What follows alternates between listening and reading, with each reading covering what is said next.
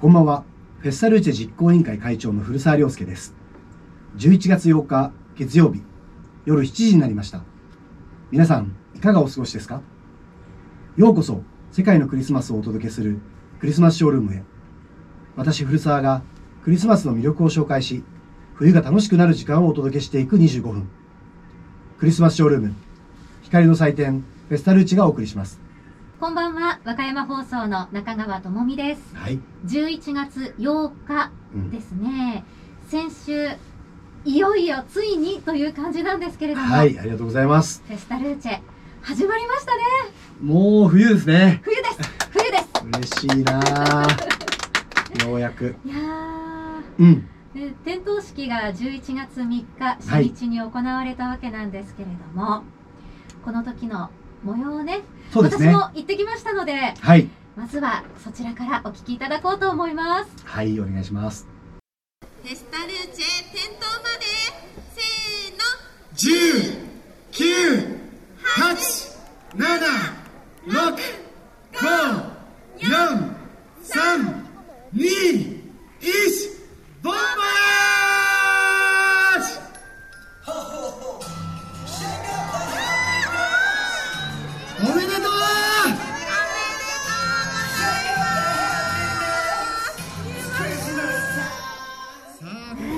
てください、この数。人の。こんなに久しぶりに私人を見ました。ですよね。しかもちゃんとみんな、ね、マスクしてくれて。しっかりね距そう離も空けて距離も空けてね、うん、やっぱりもう皆さん自身がちゃんとソーシャルディスタンスを保ちながらね楽しんでいただけるというのが何よりかなと思ってます。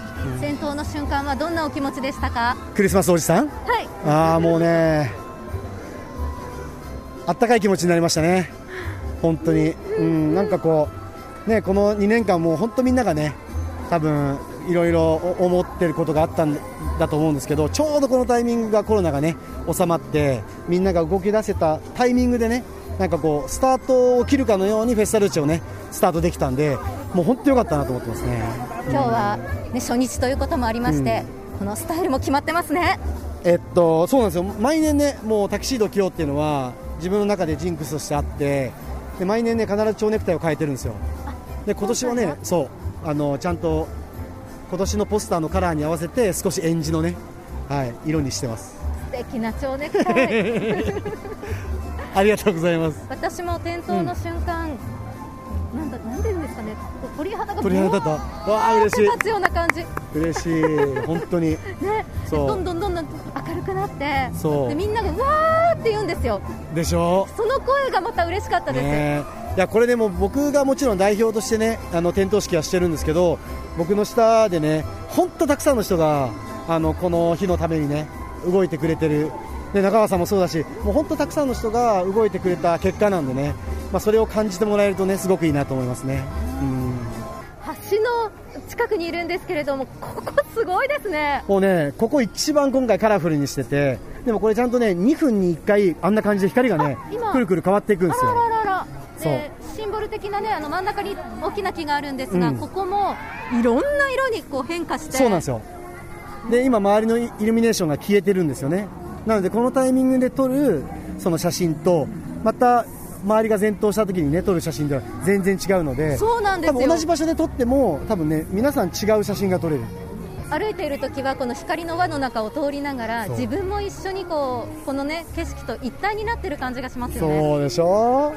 もうここのテンションで本当ララジオ大丈夫かなっていうぐらい僕ちょっと今ね あのウキウキしちゃってるんで。本当クリスマスおじさん。見てくださいこの壁面。ここまたすごいですよね。噴水広場の周りの建物のね壁にプロジェクションマッピング。プロジェクションマッピングをしていて、で今回はこれね本当にあのスイスのチューリッヒのあの国立博物館があるんですけどそこがね同じようにこういうプロジェクションマッピングを外壁にやってたんですよ。でそれにインスパイアされて今回やったんですけど本当まさしくねそんな感じの雰囲気が作れたなというふに思ってます。なんかこうルミナリエっぽいねああいう少しこうイルミネーションがキラキラ光る絵柄のねついた模様のイルミネーションがあったりそれに合わせてプロジェクションマッピングを当てたりとか今ちょうどちょっと動いてますけど結構静止画が多いんですよね、でもこの壁面に模様がつくっていうのがねすごく高級感あってかっこいいんですよ。来ていただいて体感していただきたい。で体感っていうとね今回いろんな体感する企画がいっぱいずっとお話ししてますけど全部ね非接触なんですよ。足で踏んだり顔で写真撮ったりもうポケットに手突っ込んだままでもできる遊びがいっぱいあるのでもうコロナ対策もねしっかりできてるんで安心して来てもらえればと思います。ボンボヤージュ。転倒の瞬間はやっぱりねいや古澤さんいろんなことを思われたと思いますけれどもね。そうですね。うん。まあでも今年も開催できてね良かったなっていうのが一番ですかね。ほっとしたっていう部分もね、うん。ありますよね。そうですね。さあこの転倒の瞬間、初日にね来られなかったという方でもあのその様子をご覧いただくことができるんですね。そうです。あの点灯式の模様もそうですし、まあ、お我々があの、まあ、ゲストを入れてね、はい。あのお話をさせていただいた YouTube と Instagram の、はいえー内容はそれぞれの公式ホームペー,、えーホームページから、えーそのままアクセスしていただけるのでちょっと見逃したっていう方とねどうしてもちょっと行けなかったっていう方はぜひそちらを見ていただいて我々があの商品をねいろいろと紹介もしてますし見どころも紹介してますし、ええええそれからもうあの感動のね点灯した瞬間も見ていただけるのでぜひ一度アクセスしていただければなと思います。そうですね。ん。やっぱりあのずっと期間中はね見ることができるんですけれども、うん。なんといってもこの初日の様子っていうのを一緒になって感じていただくとまた見方が違うんじゃないかな見え方が違うんじゃないかなというふうにも思うんですよね。そうですね。あのもちろん見ていただいて自分の直感で感動していただくのももちろん大事ですけど、まあ、我々がどういう思いで今回のテーマをねはい。作って、でなぜここにその照明を置いたのかっていうねうん。ちょっとストーリー、まあ、これもプロセスですけどね。そこを知っていただくとより感動していただけるのかなと思います。ね、ラジオをお聞きの皆さんもですから今あのずっとこれまでそうそう。そうこのもうずっと僕熱く話してきたのがうん。集大成としてね、そうなんです。そうそう出てるので。はい、でより楽しんでいただけると思いますのでこのアーカイブといいますかね。そね。こちらも合わせてご覧いただきたいなとはいいうふうに思います、だからいろんな方向からねうんフェスタルーチェを楽しむことができるんだなって思いうますでも本当この11月3日は久しぶりにこう和歌山が盛り上がってね、ええ。あの和歌山城ではよさこい祭りもあって文だら祭りもあって、で FM FM802 のね、えーライブももちろんありましたし、はい。で最後は花火もはい。上がって、もう全てがねなんか久しぶりにこう和歌山が元気になった。でそこにこう光がこうちょうど灯ったっていうのはね、ん。なんかこう希望の光のようなねそうですよね。気がして非常に心も温かくなりましたけど、うん。の冬のね寒い時期になっていくこの季節なんですけれども、なんかこうあったかくなるようなねそんなイベントなんじゃないかなと思います。そうですね。うん。はい。なので皆さんもぜひねこれからどんどんもう出かけたよという方もいらっしゃると思いますけれどもあのそういったどんな様子だったかというのもね、うんうんうん。あの教えていただきたいなと思います。世界のクリスマスをお届けしているクリスマスショールーム今日は11月3日にフェスタルーチェが開幕しました。そのスペシャルということで、えー、店頭の様子なども含めてお届けをしておりますけれども、は今回は皆さんね、あのもしえー和歌山市ですとか海南市岩出市あたりですかね、はい。の近郊の方であのーお手持ちにあるかなと思うんですけれども、うん。こちらは。多分ねびっくりされたと思いますよ。あのポストに普段入ってる、えーっとリビング新聞のね、はい。新聞の中が丸ごとフェスタルーチェにななっててるんですよね。は い そうで今もし特別企画ですはい、特別なんですはい。お持ちの方これご覧になりながら私たちと一緒にねラジオを聞いていただければなとこれは開催期間中多分保存版になるので、えぜひこれを見ていただけるとね、ね。うん、で置いといてください。倍増すると思いますよ、はい、何回もお越しいただくと思いますので、これ置いといていただいて、そうですね。お家で保存しながら、はい、で、はい。ちょっと見てみましたら、うん。今回2年ぶりにね、クリストキントマーケット、あクリスマスマーケットはい。が開催すると。これも前回ねあのスイスはクリストキントが、えーすごく重要でえ、え。ークリスえースイスではクリストキントマーケットって言うんですよっていう話があったのでもう今年は全部クリスマスマーケットのことはクリストキントマーケットっていうふうに統一しています。はい、でここに多分美味しいご飯がうん。あ、ったかい飲み物と。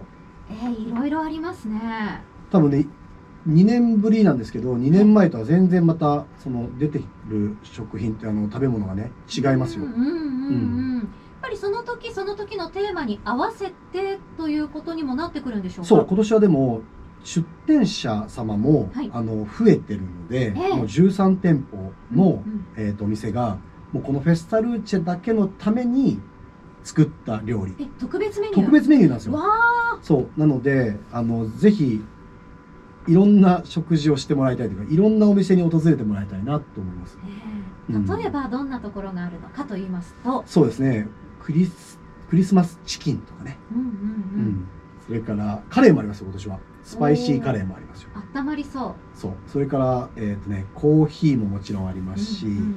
あとね面白いのがラーメンバラーメン？ーそう。ラーメンえとハンバーガーちょっと待ってラーンメンがハンバーガーの中に入ってますね。そうなんですよ。へえあのこれはねもちろん今見ていただければ分かりますけどぜひねみ見てるだけじゃ味わかんないですから美味しそうだけど実際どういう味なのかはねうん。ぜひ現地で食べていただきたいと思いますしもちろんホットサンドとかねね。